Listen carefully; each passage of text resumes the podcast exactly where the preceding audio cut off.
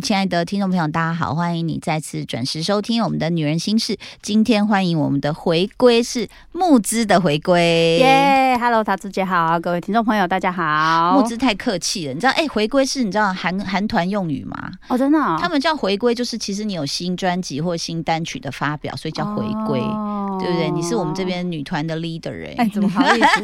那我要偷偷讲一件事，我我今年十一月要去日本。巡回就是乐团的巡回，然后我们那时候，因为他们说我们的那个预购就是我们卖过去的专辑预购已经卖完了，哇，太 厉害，好开心哦！所以就是非常的紧张，但还蛮开心的。已经卖完了，所以那那个票我们已经买不到。哦，没有票买得到，它是就是它还有那个。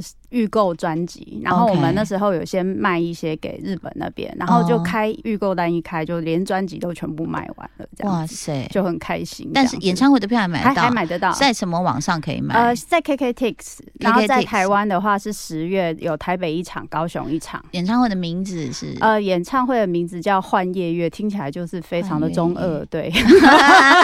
不会，那其实真的不要客气，请大家上 KKTix。但大家想说，哈，周末之间是来。来卖那个演唱会的票吗？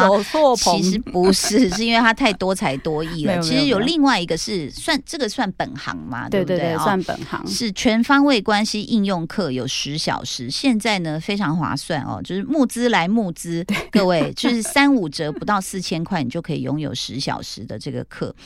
我觉得现在的人有很多的，就是说我我我觉得 自从工业革命之后，每一个人的这个工作都翻倍，对于工作的这个形式也各异。然后我觉得老外还会注重所谓的 quality time，就是啊，我要去，我要跟家人什么。可是东方人呢，就常常被说，哎。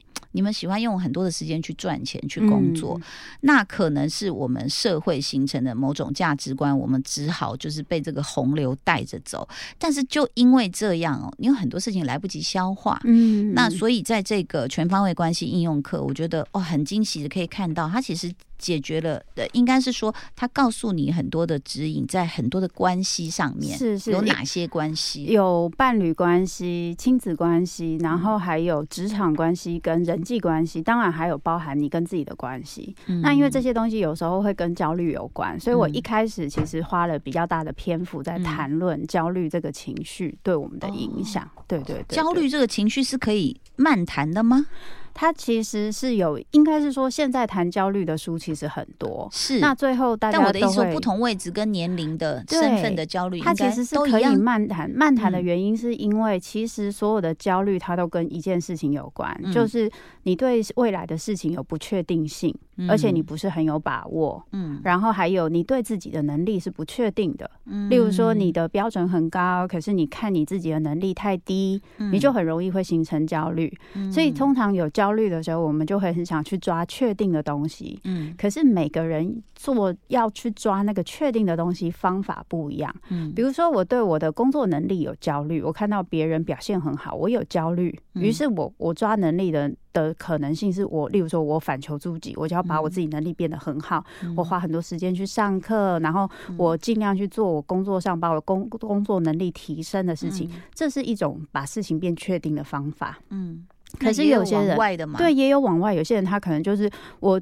看你，哎，你让我焦虑，因为你能力好像比我好，或者是你表现比我好，我就去攻击你，因为这样子你可以，我可以把你拉的跟我差不多高嘛，然后别人对你印象会变差嘛，这也是某种确定。所以焦虑本身它是一起的东西，可是你每一个人会怎么去使用你的方法跟策略，让你不焦虑，每个人的方法不一样，还有会引发焦虑的事情可能也不同，可能跟你。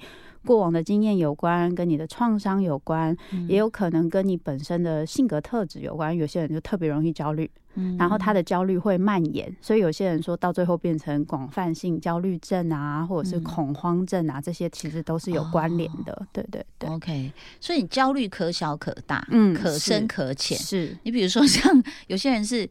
坐飞机的焦虑，对对 对对是一种小焦虑，对不对？是是，他只要不到那个场域，他可能就不会有特定场合、特定场域，或是看到特定东西。像我很怕针，我到现在打针抽血我都会哭的。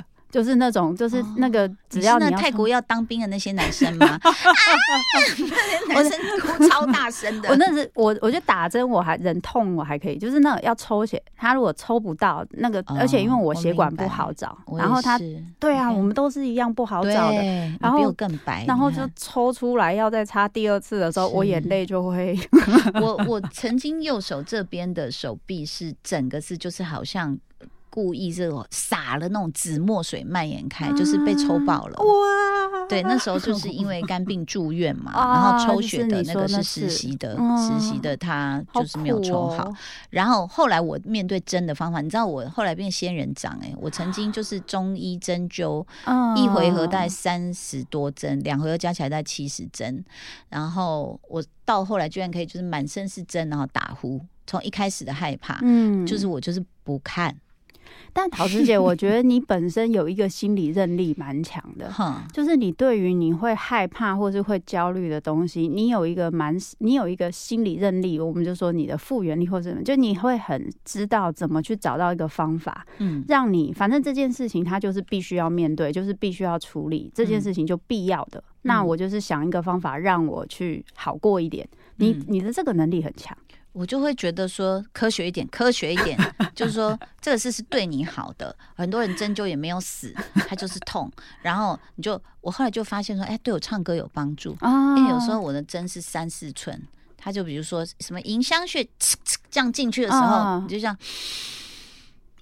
好深的呼吸，他就可以突然唱出一个从丹田出来的力量，很可怕，睡着了。因为你后来会明白，说你立刻感觉到身体是变好的，是，所以就其实我。介绍过很多人呢，都被我拉回家针灸，连阿 K 纳豆都有哎，他们就一直不断骂脏话，然后就下次再也不会来这种。那可是我就觉得说，哎，对我好的事，我就企图说服我自己。对，所以桃子姐你的注意力就不会在你害怕的那个事情上，而是这一件事情本身可以带来的结果跟实际上后面对你的影响，你的注意力放在这个。所以如果我们会非常非常焦虑，我们大部分的注意力都会非。被放在那个最坏可能会发生，比如说针会插从眼睛插出来这种想象性的灾难性，对对对，就是他注意力可能都只放在这件事情上，就是他只放在像你想过，你很想说，那我要找专业一点的医生，你会用这个方式。有些人是他会有很多想象的可能性，就是我们说灾难化思考，或者是他会一直反刍思考，就是他一直想着那个焦虑的那个感觉，然后反而让他越来越焦虑，那他就会想要控制每一件事情。可是因为你没办法控制每一件事情，所以你的焦虑度就会变高。因为你的焦虑就变成已经不是这件事情会不会变差或是好转，而是我可不可以控制每一件事情。所以焦虑这件事情它其实有普遍性。嗯，对对对，虽然看起来是不一样的焦虑，但如果其实呃不要说在职场而已，我记得比如说求学啦，其实大家就互相比较嘛。对，那有时候明明我功课比那个人差，可那个人就是会。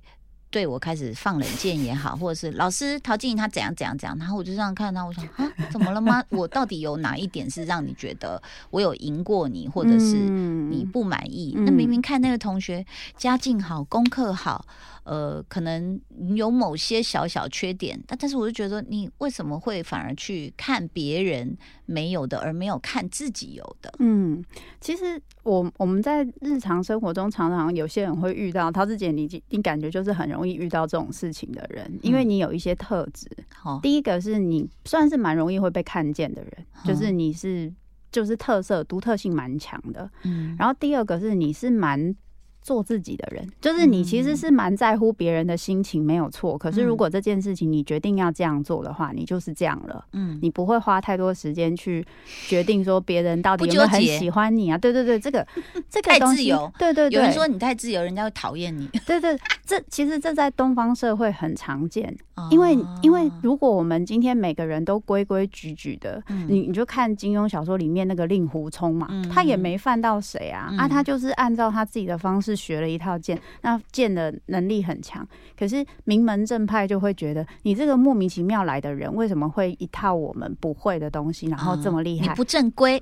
对，然后他就会，因为什么你不用像我们这样子，就是乖乖的一层一层的爬上去，你走你自己的一条路，这种人就特别会容易被就是攻击，因为你不一样的这个部分。所以是不是潜意识里那些所谓走正规，然后他觉得我循规蹈矩，而且我没有那么多自由发挥的空间，可是你有，嗯，然后你你就破坏了我。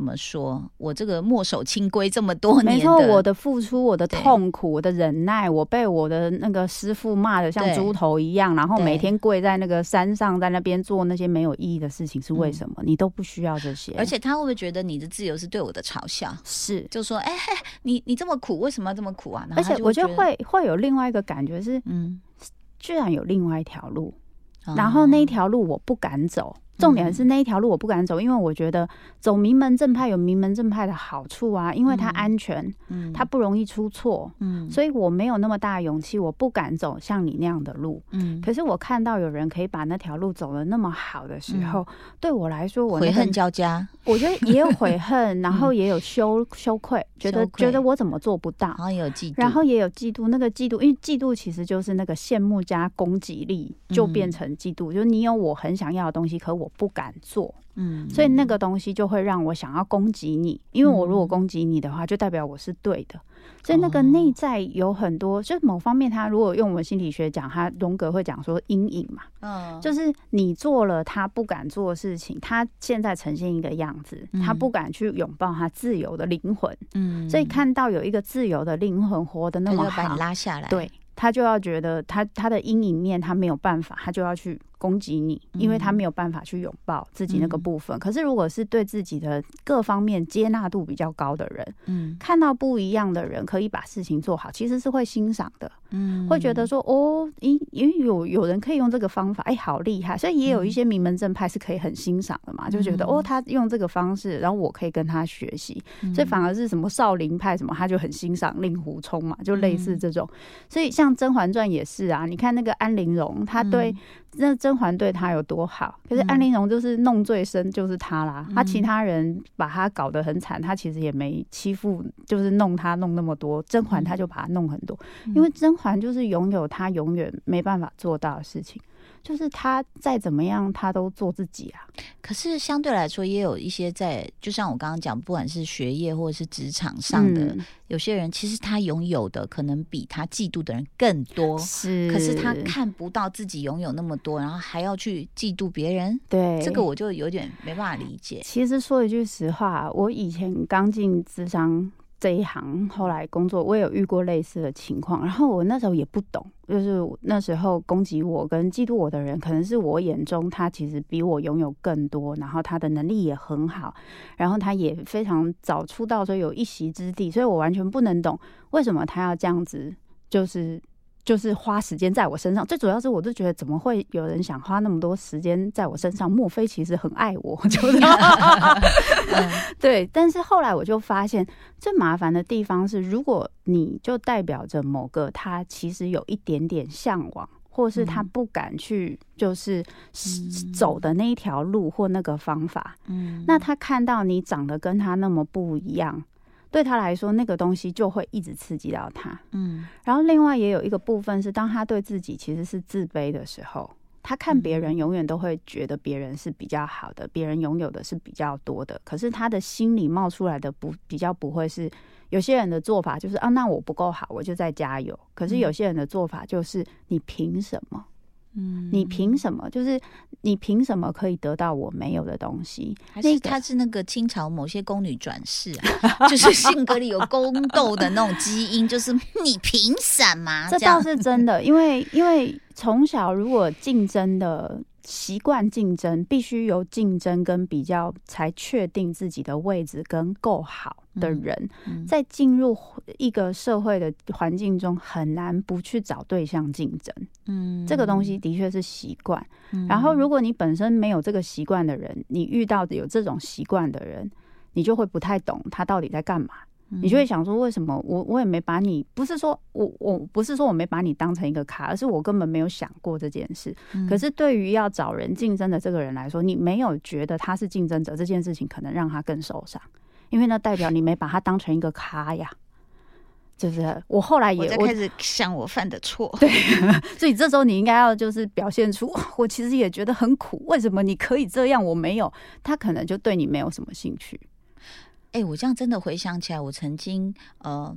我不知道我什么得罪了一位就是很资深的娱乐记者，当然后来我们也变好朋友这样子。他已经是我们如果这样要用呃就是形容的话，就他就是天王级的超级记者。我而我那时候才刚刚开始播娱乐新闻，是后来我就被写了一篇说我不尊重前辈，有什么我退人家通告，然后我就。一头雾水，因为小燕姐天天在看，根本不是我发通告，怎么可能是我打电话发通告，对吗？那那个艺人被退通告，是因为我们不是退他通告，是发通告的说，呃，就是某某某姐姐，呃，如果你要发新专辑，我们可能需要你有专辑，嗯，就是刚好画面上可以看嘛。对对。他说，可是我现在都还没有印呢。嗯。他说，那你能不能等有那个实体的时候再来？只是这样而已。是。那可能他自己就误会说，好哦，你们欺负。老人，嗯，他就去告诉他的这位就是天王级的超级记者，超级记者就把我修理了一大篇。那那时候他就说我目无尊长，不尊重资深艺人。然后我心想说，我从小唱老歌，我超爱老歌，我怎么不尊重资深艺人？好，结果小燕姐就呃就明白，然后她就。解释了一下，他说这不可能是桃子做的事情，嗯，哦，一定有原因。然后查清楚了，那个记者就有稍微帮我平反，但是当然就可能一两句话。嗯，后来私底下见到面的时候，我就一直不明白，我就一直说啊，这这大哥怎么怎么样。后来他就突然爆出一句话哦，嗯，他说你有什么独家要来找我啦，就是要给我。对，然后我就这样，我就瞬间明白，我就。可能他那句话意思是说，你怎么都不跟我联络，你都不来告告诉我什么事什么事。那我终于懂，我就说哦，然后我给他的解释，我相信他应该很满意，因为我们后来真的变成朋友。我就说，不是，我是什么咖？对对对对，我说我怎么敢？就说我怎么可能一有你的电话？二你是。记者中的记者的记者的天王，然后超级前辈，我不过是一个刚刚开始报娱乐新闻的小咖咖，我怎么可能去要到你电话？然后，然后他就释怀了。嗯，但但是我们怎么可能去做这样的事情？是。我从来没有那个意思啊！对对对，所以这件事，我我相信你的遭遇也是这样子啊，对不对？我觉得这件事情最难，就是桃子姐在讲一个很重要的一个部分，就是我们在社会职场关系会有遇到一些状况，是你看你自己的位置跟别人看你的位置不一样高，嗯。然后你看你自己的位置，对他可能突然很看重我，对对对对对。而我没有觉得那是我现在的位置，没错。然后当我很看重你，可是我发现你没有同样的重视我，这在任何的关系里面都会成为一个伤害。然后他会有每个人处理这个伤害的东西不一样，有些人会就是他就说哦好啊，那你也没很看重我，那我也不要太看重你，但就这样了。就是就再评估看看，也有些人他心里会愤怒，会觉得你凭什么不看重我？尤其是我现在已经是一个咖了，你为什么还不看重我？难道我还不够好吗？所以那个东西最终还是回归到你内在怎么看待你自己，才会影响你跟他人的关系。所以我觉得嫉妒他最麻烦的这个是一个很麻烦的情绪，是就是。呃，它其实是跟内在有非常非常大的关系。然后，可是我们的我们的文化里面其实不太鼓励大家去承认嫉妒这个情绪，因为它不好。我记得我我一直要找这个，因为我也会嫉妒别人。嗯，当然，可能是羡慕比较多。是是是，因为嫉妒好像就是会变成想攻击、专心走心的这样，对想攻击。对对。然后呢，我就好像看了一些书，就说你会嫉妒跟你很比较相近的人。然后我就说，难怪我嫉妒林志玲。对，我真的很嫉妒。我是说真的，我还蛮嫉妒他，因为我就觉得说。她怎么可以这么永远那么美丽跟优雅，都没有好像很呃，就是失魂落魄或者是很仓促，像我们常讲啊来不及了 什么，就是那种那种呃鸭丑小鸭，可是她永远就是美丽的天鹅，所以我想，嗯，我嫉妒她，然后再看到那个文字，我说，嗯，原来我们很相近，在哪？就是可能我除除了你刚刚讲的那个什么心心理的韧力，我有一种懂得自嘲吗？这是不是很重要？幽默感其实真的很重要，我觉得幽默感真的是，可是幽默感这件事情，它的确跟几个东西有关，一个是你的情绪要很有办法很快的可以就是情绪调节的能力很快，嗯，就是你马上可以往比较舒服跟比较好的方向去走，可是又不是用伤害别人的方式。第二个。幽默感的确是要多，要有一点经验跟聪明。这件事情的确是，就有些人他想要幽默，但是讲起来真的不是很好笑。所以就是他对人人际、对人的个性、对自我的理解的深入度要高一点，然后反应也会比较快，所以在做这件事情上就会比较舒服一些。那幽默感可不可以训练？也是可以，可是主要要先从你的情绪调节。就有些人他其实是会一直。就是翻滚在那个我们会说情绪的反刍哦，就是反刍思考，他会是翻滚在他凭什么，他为什么，他就是出生这样，他天生就这样，他人真是太幸运了，我就是没有，我就是惨，然后越想越惨，越想越惨，那那个幽默就出不来，嗯，对，所以所以这个幽默，这还是跟天生个性有关吗？我觉得它有很多很多复杂的因素，包含你的情绪调节能力啊，包含你天生的性格。就是有些人他的确比较容易会陷入反刍思考。嗯，然后另外一个部分就是安全感。如果你本身的安全感比较高，你会觉得你稍微这样子跳出来笑一下也不会怎么样，你就比较可以做这件事。可是如果你以前的经验是你必须总是要一直这样反刍、反刍、反刍，你才可以想到一个方法，或者是这样的你比较安全。就是你必须要让自己一直维持在危机当中。嗯，你就不太容易让自己放松，嗯，就是对自己的方式就不会太好。那没有任何一个人可以承受这种压力的时候，他就会把这个情绪往外丢。嗯，或是往内丢，这就是往内丢可能会变很忧郁，很忧郁，因为攻击自己嘛。嗯，往外丢就是攻击别人，那可能有时候就会造成，有时候会造成一些人际的压力，或是造成别人的压力啊。比如说他可能必须要去说人家坏话啊，或是酸葡萄啊这些。其实酸葡萄它某方面也是一种情绪调节能力。对啊，它不是也是地震能量的释放吗？就是你小小酸小酸小酸，你就不会大酸。对对对，可是其实酸酸葡萄跟幽默，它某方面其实是一体两面的，只是幽默可爱一点。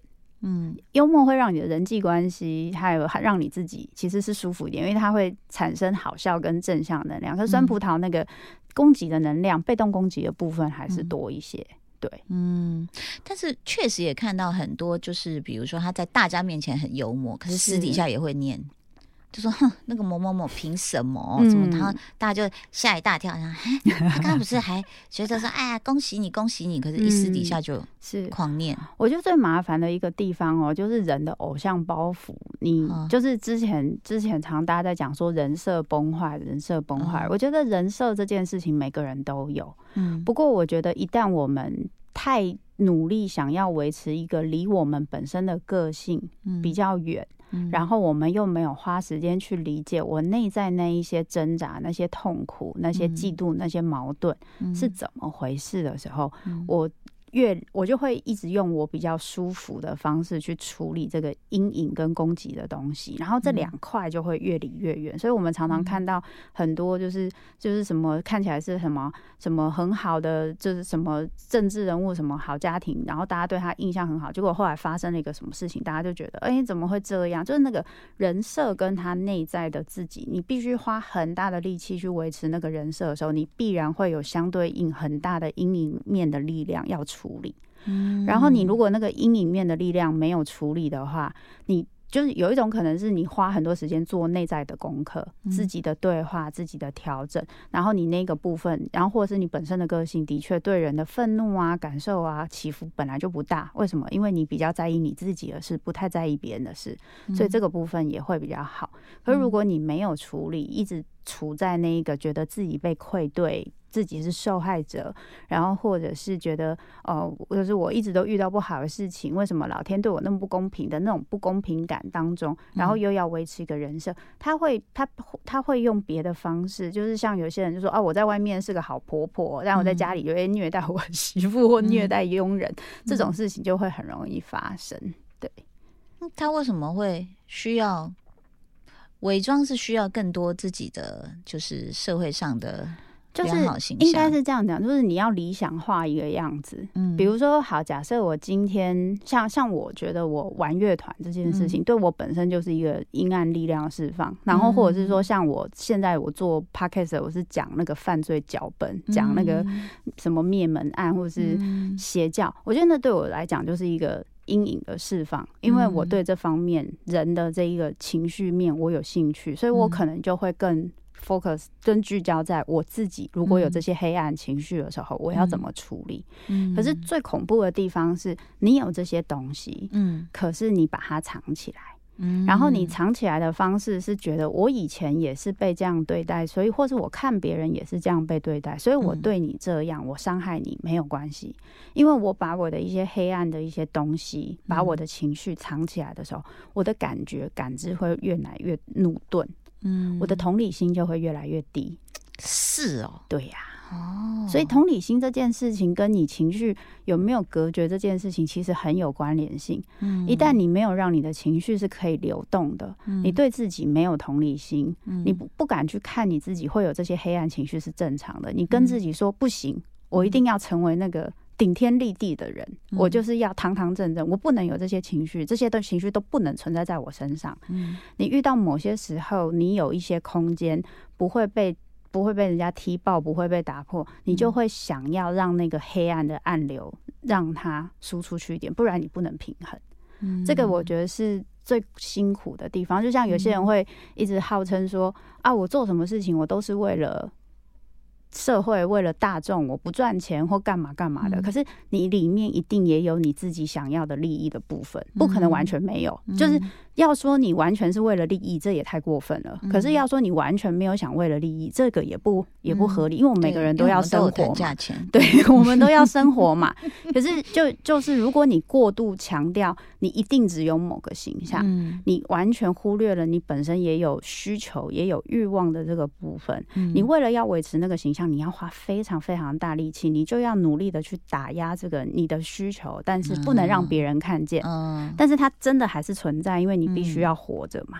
越压他越想跳出来，会对会，而且他越压他会越大。然后他在可以出现的时候，真的吗？胸部也是这样吗？呃，你可以试试 看。越压越大，你越越在他可以出现，比如比如说面对你可以谈价钱的厂商或什么，然后有些人就会说，哦，他看起来不是这样啊，其实他很狠啊，他都会怎样怎样。然后这种他可以。他可以去对他做不一样事情的人，嗯，他就会完全展现出不一样的样子。嗯，这个我觉得就是，与其说这个叫人很可怕，倒不如说我觉得这是很正常的。就是明白，对对对，就人性还是有很多。我们直接讲白一点，就是阴暗面。但是怎么去处理哦？呃，告诉大家，所以在这十堂课里面是可以有解决的一个。最主最主要是我们在它比较像情境式，我们会有一些基本的理论，然后但是因为我知道大家听理论会很无聊，所以我会举很多例子。好，我要买去哪买？去呃知识卫星，然后或是 Google 打全方位关系应用课，然后打我的名字周木之，应该就找得到。或到木之的脸书，对对对，到我的关联，对对对，都可以看到。好的，今天非常谢谢你来到这个女人心事，我们下周继续来聊聊，就是面对自己的阴暗面，我觉得。太多人生的挫折，有时候让我们真的是会抓狂。对，有时候我们也真的啊，很想这个就就是去撞墙或干嘛。那怎么去发泄，或是呃找到那个更好的自己的机会？我觉得也是非常重要。今天非常非常谢谢木子来到节目中，希望你下次再来好吗？好的，没问题，谢谢，谢谢，拜拜。